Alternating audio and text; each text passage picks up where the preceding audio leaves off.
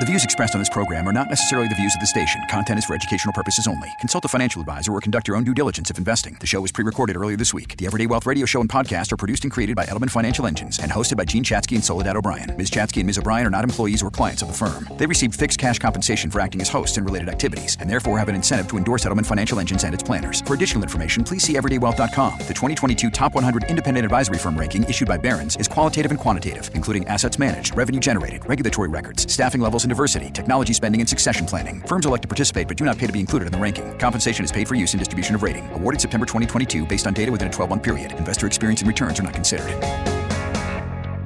At the intersection of life and money, this is Edelman Financial Engine's Everyday Wealth with award winning journalist Soledad O'Brien, personal finance expert Jean Chatzky, and Edelman Financial Engine's wealth planner Andy Smith. Edelman Financial Engines has been ranked by Barron's as the number one investment advisor in the country. Now, here's Jean Chatzky, Soledad O'Brien, and Andy Smith. Over the last few months, we've been talking about how all investing comes with risk. And if you haven't picked that up by now, I don't know what to tell you. You really uh, just don't get the upside without the downside, at least some of the time. But you know, if you've been investing for less than 14 years, and that's pretty possible, you know, that 2022 is your first taste of how markets typically behave. You know, when you're in the down market, it doesn't feel so good. And the emotion of not knowing when things are going to change can prompt people to make undisciplined decisions. That's a nice way of saying just dumb, crazy decisions. and and sometimes people feel better about just taking some kind of action. Hi everybody, I'm Soledad O'Brien. I'm Andy Smith. And I'm Jean Chatzky, and you're listening to Edelman Financial Engine's Everyday Wealth. Soledad, you couldn't be more right. The the bull market has been so long and so fierce that we've given investors these unrealistic expectations of what markets do over the long term. It's very possible, even for people who have been in the markets more than 14 years, to just forget that things go in the other direction because we just tend to believe that what happened yesterday or last year is is going to continue and and we forget how we ever used to do it the other way around. Yeah, there's a there's a lot of um, recency bias, right? Whatever situation you think you're in, that's what you think is going to continue forever and ever. Um, mm. So there's not a lot of long term memory. I remember talking with people in the early 2000s, in 2007, 2008, 2012, all along, and they thought, this is like, this is the big one. We're never going to get out of this. This is going to be with us forever and ever. And you just have to kind of step back and, and have some perspective about a lot of this. You know, when, it, when we talk about this recency bias, good or bad, wherever you think that you are, you think that it's going to continue forever. And so, you know, think about back in 2009, right? The S&P hit uh, very briefly 666 on March 6, 2009. It finally reached its closing low of 676 3 days later on March 9th, right? So remember that, 676. If you look at the S&P 500 right now, the index has delivered a 10-year annualized total return of what? 17.8%. You have to step back you have to get some perspective. No matter how bad or good you think things are right now, things always change. Past performance is no, you know, indicator or guarantee of future results. So then let's put 2022 into context. I, I think for a lot of people, 2022 feels like an outlier, um, perfectly bad storm, if you will, of high inflation, very aggressive interest rates, um, messed up correlations. We talked about that a couple of weeks ago. Down markets, you've got the geopolitical crises because there are multiple natural disasters. Um, you know, I, I just feel like it just feels like it's a complete outlier. I think that that's what clients are saying, right? So um, they see all these different things. We talk about market cycles. We talk about how two or three years are great, two or three years are okay, and one year just kind of rips your guts out. But when things are continuing to the positive, right? I mean, we've had these 14 really good years. When when we're getting a stream of good news, my guess Andy is that your phone doesn't ring off the hook. But now people are starting to think, oh my gosh, I have to do something. They really do. And so, you know, one of the things that we talk about is wherever you think that you are, it's likely not going to continue. There have been other bear markets in the past, right? Since World War II, there's been 12, including the one that began in June of 22. Um, in June, in the, the 2020 bear market was the shortest one, um, you know, in duration to its bottom. What you have to remember is that the it takes an average of 13 months to hit the bottom in a bear market. It takes about 20 months to get from the bottom back to recovery. So from peak to bottom to recovery, it takes about 33 months on average.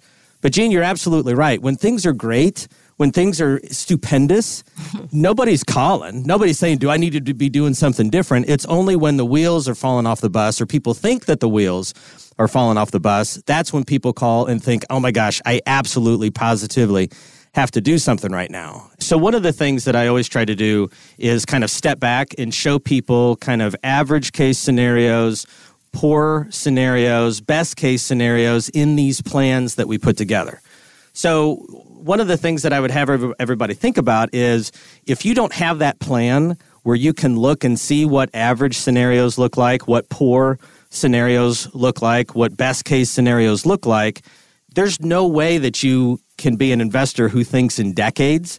You're going to be thinking in quarters or months mm. or days or hours because you're going to be watching that market tick for tick for tick. You have to be one of those long term investors who can stay in the market reasonably, right? Based on the, the lowest or the least amount of risk necessary for you to achieve your goals.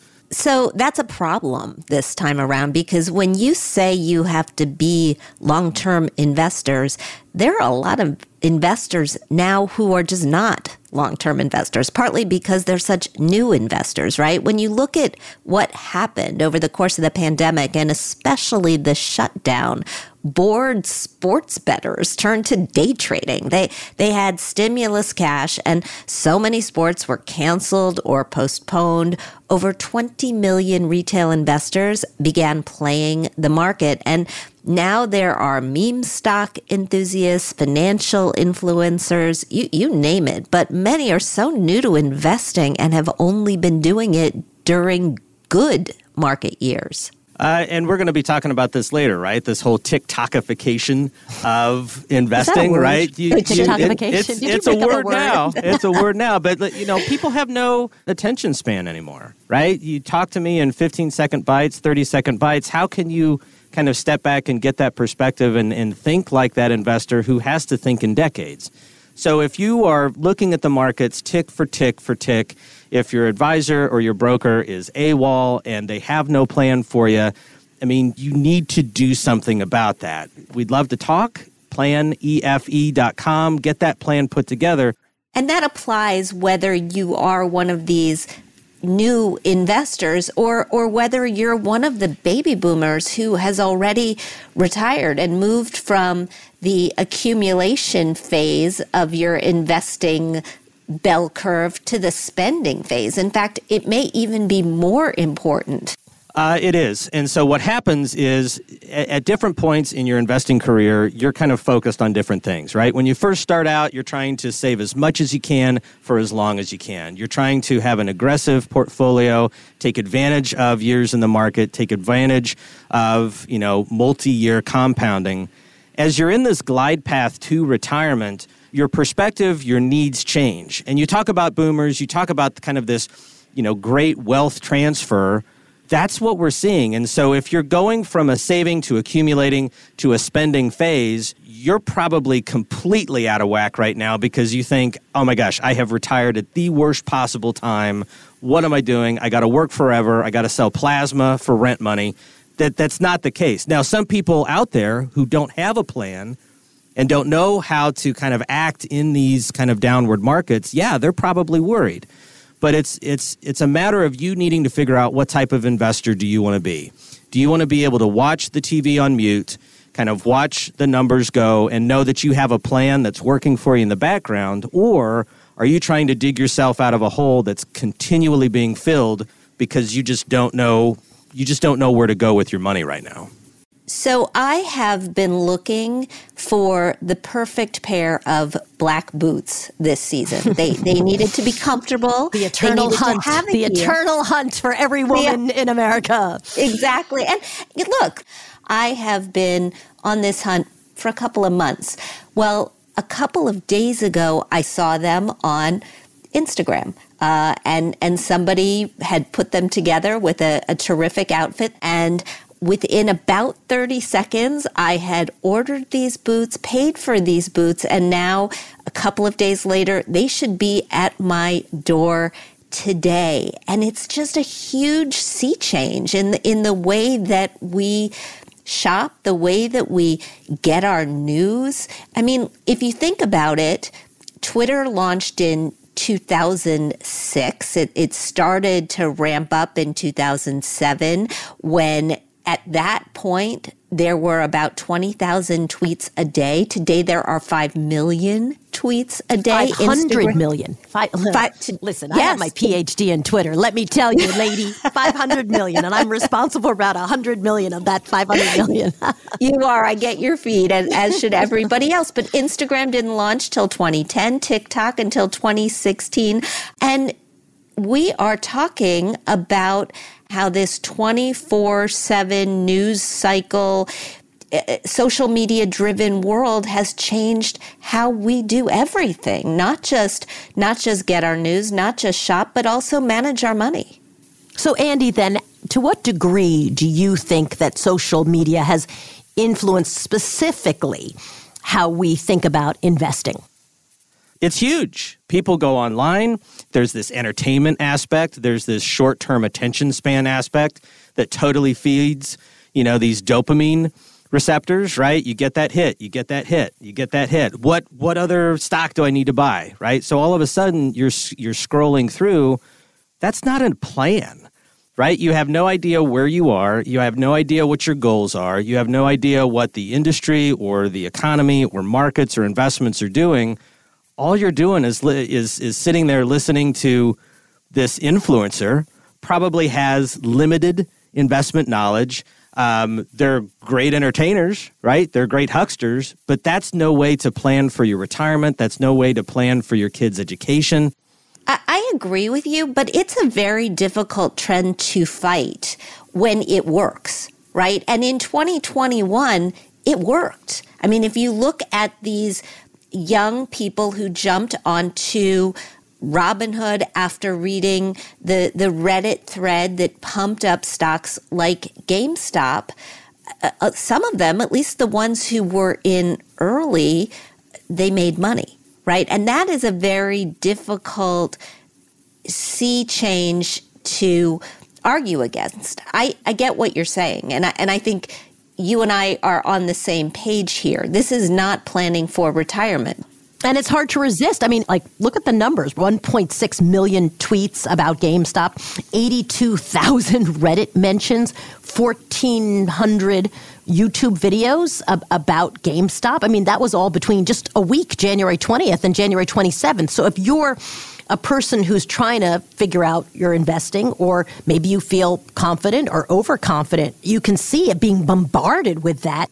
Yeah, absolutely. Right. The thing to remember is just because you have a keyboard and can count to 140 characters or 500 characters now doesn't mean that you're necessarily qualified to hand out that investment advice. Um, I've been doing this a long time, right? Late 90s, early 2000s. There was this kind of go go mentality, momentum growth, anything goes. Tons of mutual funds were created years ago that had terrible investment stances, right? Just because it, it, it, sounded sexy and it made sense and, oh, this is cool, nobody else is doing it. Well, flash forward 20 years and it's the same thing. It's just that now we have these supercomputers in our pockets that, that you know, kind of injects that information to us whenever we want 24 hours a day, seven days a week. And the risk is that you see this kind of slick character online, right? it's got a great social media presence. Oh my gosh, he or she makes total sense. This is so cool. They're so funny.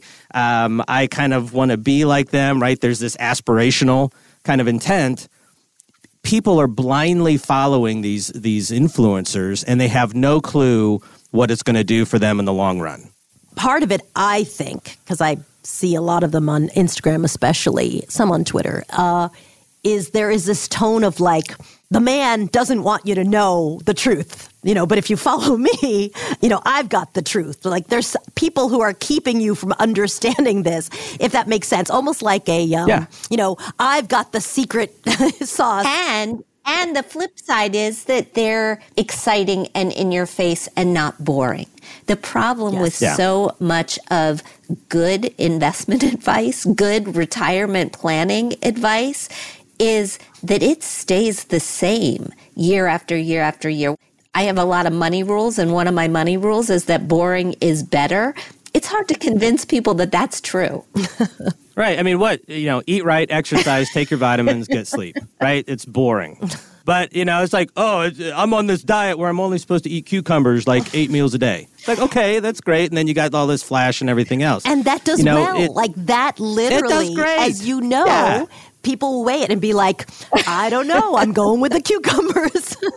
yeah, absolutely. Social media almost has become the crazy uncle that we talked about 10 years ago, right? If you're getting your investing advice from some nutty coworker or your crazy uncle or whatever, you know, people did that you quote unquote trust, that's not you having a plan, right? You have to get yourself to retirement, you have to get yourself through retirement. The stuff that helps the plan work is the, the boring stuff, right? Save as much as you can for as long as you can. Diversify, work with a fiduciary, have a sense of what happens when the wheels fall off the bus in the market so that you're not blowing yourself up and hitting that sell button as quickly as possible.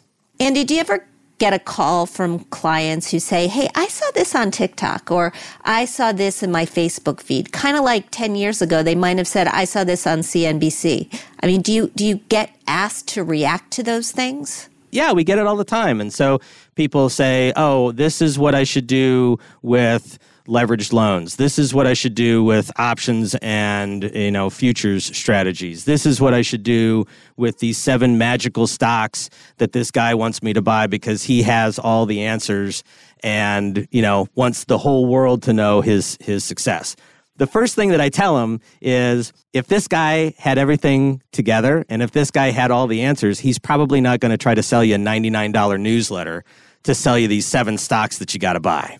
but we just go through, right? You say, this is what it means. So they talk about option strategies, they talk about levered loans, they talk about, you know, 2x, 3x bull or bear ETFs. And so you explain this is what it means and then all of a sudden you see these light bulbs kind of go off and then their eyes get really wide and then they say well what what does it mean to me?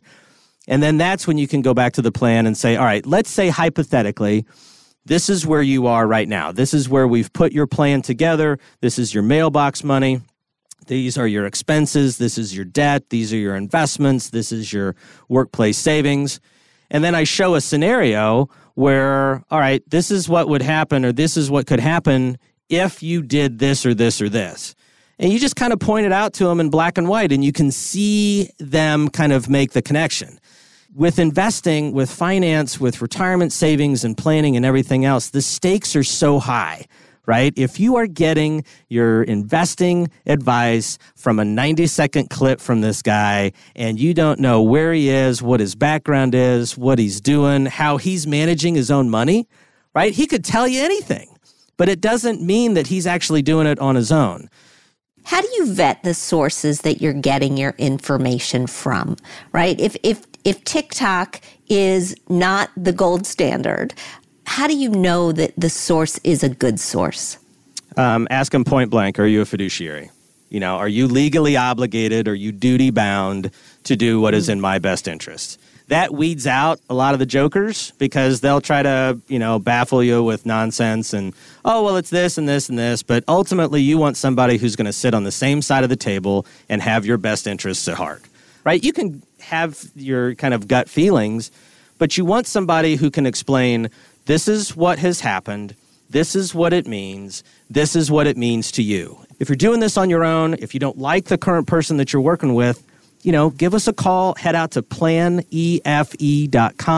get with somebody so that you know kind of what happens here or what can happen no matter what goes on in the markets here going forward.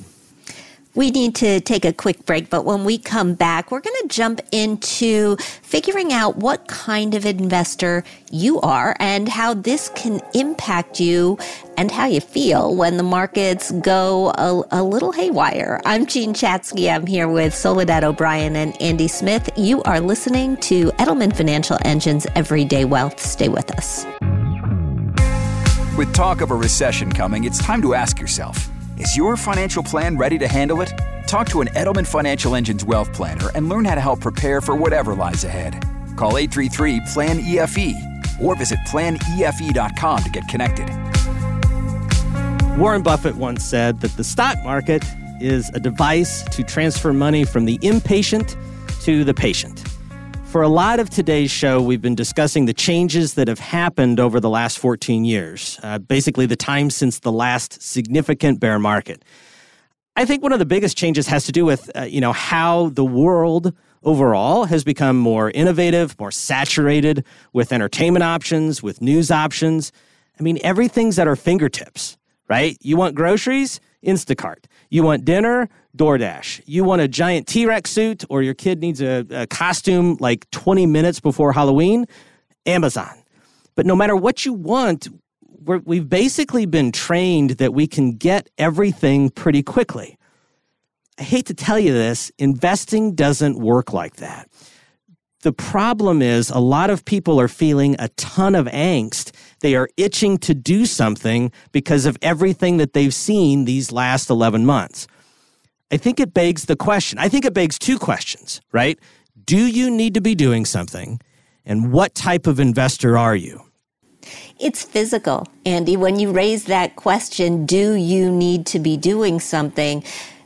Human beings are just wired like that. We are wired to want to act. And often when it comes to our investing, acting is exactly the wrong thing to do. And for a lot of people, um, there is this feeling that it is painful to take risk. For other people, it is a huge rush to take risk. And and then there's the whole how you were raised factor. I mean, how we feel about money today and how we behave, how you behave about money today has everything to do with that home that you grew up in when, when you were a kid. And it has, it's not that your parents tried to teach you about money or didn't try to teach you about money. It's, it's what you felt. It's, it's whether money was a source of fear. Money was a source of tension. Money was not talked about. It was whispered about. It was secretive. All of that stuff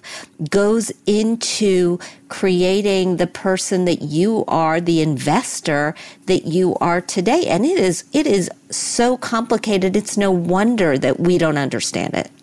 So, Andy, do you treat people differently or have a different strategy if you have client A who's like, I love the rush uh, of of doing something, and client B who's like, I actually prefer to do nothing at all, and I'm going to sit here even when I'm given advice to actually do something. Totally. You have people who are fairly emotional, who are chasing returns. They know exactly what's happening in the market tick for tick for tick. Um, they're super emotionally tied to whatever is going on in a very short period of time, right? Um, they love it when things are going well. They hate themselves when the market's down or their performance is suffering. So you have return chasers, and then you have kind of what I like goal based investors. Um, they're, they know what they're trying to accomplish, they know their timeline, um, they know what they have to do to get there, or they're working with somebody to help figure out all these different things. But the idea is are you just chasing returns, or are you building a goal plan? understanding what the investments have to do within that goal plan, and then monitoring, updating, working against that plan quarter after quarter, year after year, all the way to and through retirement. And then once we know what those goals are, and you don't just have to have one goal, right? You can have layers and time-based goals and everything else because the idea is you you're trying to get to and through retirement. And your approach to money, your thoughts about money are going to change as you age, as you have more or less, and as you, especially as you move from the accumulation stage over to the spending stage. So we absolutely talk differently based on who's in front of us. Particularly at times like these. Being patient is really, really difficult, right? You just have this urge to act. And yet I know, Andy, because I've heard you say it before, that being patient can pay off. Tell me why. Um, a lot of times, what happens is that when you think that you have to do something, there's this irrational and emotional switch that flips in your brain, and you're willing to do most anything that somebody puts in front of you as long as it sounds intelligent and a little kind of, um, you know, immediately actionable, right? Um, we see some, um, you know, multi month volatility in the market. You got to sell. Okay, I'm going to sell, right? When you are patient, you can kind of sit back watch what's happening in the world around you, inform yourself about what is happening, right? It goes back to the whole what happened, what does it mean, what does it mean to me? But when you are patient, you can go back, you can look at your goals. What am I trying to accomplish? I want this amount of money, inflation adjusted, for 28 years of retirement. What do I got to do to get there? I got to save this amount of money and you know, you're positioning yourself for that longer term. But being patient allows you not to have to figure out the exact right time to sell, the the exact right time to buy back in, the 7 or 10 or, you know, 11 magical days in the market each year that you have to be in to see those, you know, positive returns. Being patient just allows you to almost float above the reality that everybody else is dealing with because you have that plan in place. You know what your dollars are doing. You know how much you got to save. You know how much you can spend up to and maybe even over a certain limit to last all the way through retirement. But being patient really puts you in a position where you don't have to do something. You can just kind of stand there because you know that things are working for you in the background. I totally get it. It makes perfect sense. I just it's not easy.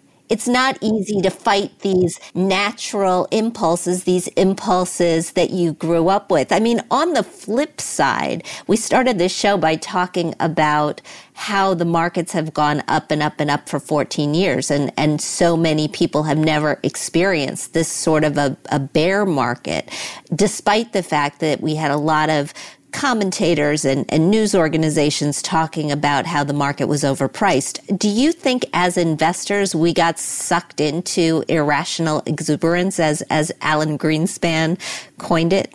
Uh, 100%. uh, I guess I can't say 100%. I am high, it's highly likely that we got sucked into uh, this irrational exuberance, right? You know, Greenspan talked about this in 96. It's this idea that you know market optimism is not it, it's market optimism that isn't based on the fundamentals of valuation. It all comes back i think to market cycles right? You, you've got two or three years that are great 2019 2020 2021 you've got two or three years that are okay. You have one year that rips your guts out. That's where we are but if you are so laser focused on a quarter or a day or a week, if you're the person who comes in and talks to your advisor and says, I want to talk about this two and a half week performance, okay, but can we can we kind of zoom out and talk about the next 25 years of your retirement? You know, you have to figure out what your plan is, where you fit in to that multi-year, multi-decade cycle. So exuberance or no, you have to have a plan to get to and through retirement. If you are working with somebody who's just trying to sell you a basket of stocks and then they call you in two and a half months and sell you another basket of stocks, if they're trying to sell you high priced contracts or illiquid investments or anything, that's not a plan, right? You need somebody to talk to you about your goals, what you're trying to accomplish, your mailbox money, your debt, your investments, your savings, education, your kids, estate planning, all of that together. But most importantly, it all comes down to this what is the least amount of risk necessary that you have to take on to reach your goals? Jean, for you, it could be one thing. Soledad, for you, it could be another. For me, it's another. But the idea is to get help. PlanEFE.com is a great start. But the idea is you got to talk to somebody because you really only get one chance at this. So, throughout today's show, we've been talking about the emotional side of investing. And certainly, the emotional side of investing in 2022 is way different uh, from the past, really, fun 14 years or so and we've discussed obviously why people are feeling the way they are and and the problems that those feelings can can get you and rationally i get it. I really do. But you know again i'm not necessarily rational about things. Um, humans aren't rational. And and fear and emotion can get the best of us. Andy, let's talk tactics then, because I am that person who who wants to do something. Maybe it ends up being the wrong something, but I will feel good about having done it, and I actually will have a list, and I'll cross it off my list because I've done something, because it makes me anxious, frankly, to sit on my hands and do nothing. What can I do that would help and not hinder my goals? And Andy, before you answer that question, can we take this by life stage? Because if I'm 30 or 40, the advice is very different than if I'm 50 or or 60. So so let's start with that investor who is 10 or more years away from retirement. Sure. So this is the group that really needs to um, strongly consider exercising patience right? Patience helps. You have to understand that what you're feeling right now is totally normal, right? If you're staying, if you're laying awake at three o'clock in the morning, staring at the ceiling, thinking about your money all the time, that's not good. But it's okay to feel concerned or uneasy or question kind of what you're seeing in the world around you, right? But if you if you have to do something to feel better emotionally about the money, talk with your planner Talk with your advisor. There are things that a planner can talk about with you. What is going on? What does it mean? What does it mean to you? These are the things that we're talking about in client meetings because we have the opportunity to go back to their money, back to their plan, and we know what they're trying to accomplish. But given your time horizon, right, at least 10 years, if not more, to retirement, you could still very well be on track. You may not have to do anything, no matter what you think that you have to do but it's it's absolutely vital that you ask questions. Call your advisor, get a planner, get an advisor if you don't have one because there are things that you need to start figuring out right now. 10 years out, everybody needs a physical. Every hmm. 10 years out from retirement, this is the most crucial time to get a checkup just to make sure that you're actually going to be able to do it. And I'm always surprised by the number of people who haven't had that appointment. What if you're something like five years away from retirement, or maybe like three to five years before you're about to retire? Um, I think now's a good time to start building up some cash reserves um, for the unexpected. This is what you should have been doing all along, right? I think there's a, a, place for cash in everybody's portfolio, X number of months worth of living expenses, kind of based on what's going on, you know, up up upstairs, up in your head. Um, so build cash. Look for high yield savings accounts. Talk to your advisor. Talk to your planner about some higher paying money markets that may be available in the account. Um, now's a great time to max out your health savings account if you're not already doing that, um, some new limits are going to into effect for 2023. If you are an individual, 3,850 is the limit. Um, for a family, it's 7,750. So in that kind of shorter term window, I'm assuming that you've already got that plan in place right? You already know what your goals are, how to invest, how much to save, what you're spending in retirement as you get closer and into that glide path, you know, in that trophy dash to retirement, that's when you need to be figuring out what you have to do from a cash perspective. If you are a new retiree, what can you tweak in order to make it better for yourself down the road? What are you telling clients? There's two things. Um, number one, look at your allocation, look at how you are invested, because there's a good chance that you've been on autopilot for years and years. You know that you've been saving as much as you can for as long as you can into your 401k. You kind of have a sense what your allocation is. You need to know exactly what you're invested in. You need to know exactly the percentages of use of those investments. And I'm not saying over rotate, right? I'm not going I'm not saying go from 80% stock to 20% stock. What I'm saying is look at the allocation, understand what you're doing, and maybe start to slowly shift into more of a, of a retirement sort of approach. So look at the allocation. And then number two, look at your spending. you've probably been on autopilot with your spending, right? You know what's coming in, but when you first retire, you need to know exactly what's going out and when, when insurance payments are, when property taxes are due, all of these things together because you're not going to have that regular and recurring income. Yes, there may be Social Security. Yes, there may be pension. But this is one of those big life events where I like people to kind of go in and restate their plan, right? Life events birth, marriage, illness, death, retirement. Take time, understand where you are with your investing, where you are with your spending, and then all of that goes back into the plan so that you know exactly where you are right now. Should you unretire? I mean, if you're just in retirement or you're just about to go into retirement, is it a a smart idea to at least consider? Like maybe this is not the year. Um, so I think you want to know yourself. Um, I have people who, when I'm in the the meetings and it's kind of the retirement launch meeting, um, or even before that, it's what type of person are you going to be once you retire? Do you want to retire and literally not do anything else for the rest of your life? Not many people say yes right? There's mm some who do, and they're honest with themselves and they're saying, I, you know, don't talk to me about part time income. Don't talk to me about this. I've, you know, busted my tail for this long. I'm done. A lot of people realize that they just want to do something different. It's not that they want to retire and just sit in front of the TV all day or play pickleball, you know, 22 hours a day. It's that they just want to be doing something different. Sometimes that comes with part time income. Sometimes that comes with far less responsibility. So I don't think it's a matter of you need to think about X, Y, or Z. I think you have to understand what type of person you are and what you want your retirement to look like.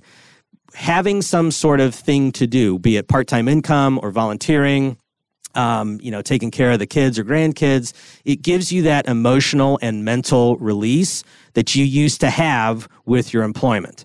If your plan doesn't work without you having part time income, you better know that ahead of time, right? Don't be the person that has to do something 10 months into retirement because you didn't plan the way that you needed to up until that point.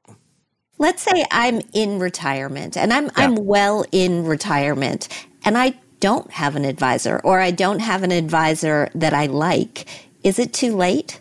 It's not too late. The problem is when people know that they need to do something and they don't do it, right? You go to the doctor, the doctor says you got to cut out salt. And you say, no, I, I don't have to cut out salt. Then why did you go to the doctor? Right? You are worried about money. You're worried about your health. You're worried about, you know, whatever. You have to take action, right? The problem is when you're 30, when you're 60, when you're 80, 85, you have to be able to get that help. It's not too late it may be too late to have the retirement that you want, but you already knew that. You just want somebody who's, you know, like I said, this isn't their first rodeo. They can talk with you about what this means, put things into perspective for you, help you feel as though you're not the only one who might be in this situation. But I don't think that it is too late. Look, if you don't have anybody, get help. We'd love to talk with you. PlanEFE.com, 833 PLAN EFE. The idea is to talk with somebody, get help, figure out where you are, where you're trying to get to, but talk with us.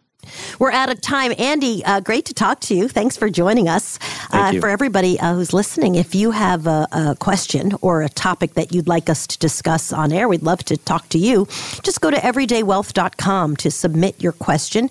And together with an EFE Wealth Planner, we'll talk through some potential solutions that would be obviously very personal to you.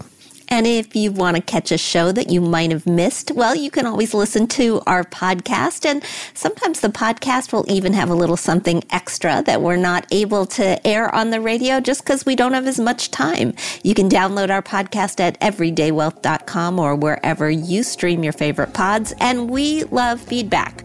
So if you like what you hear, leave us a review. And if you don't like what you hear, well, we still want to hear about that. Take a second and subscribe to so that you never never miss an episode. Have a great week, everybody. You've been listening to Edelman Financial Engine's Everyday Wealth with Soledad O'Brien, Jean Chatzky, and Andy Smith. Tune in each week for fresh and compelling insights and strategies to help elevate your financial potential. To learn more, visit our website, everydaywealth.com, or find our show wherever you stream your favorite podcast.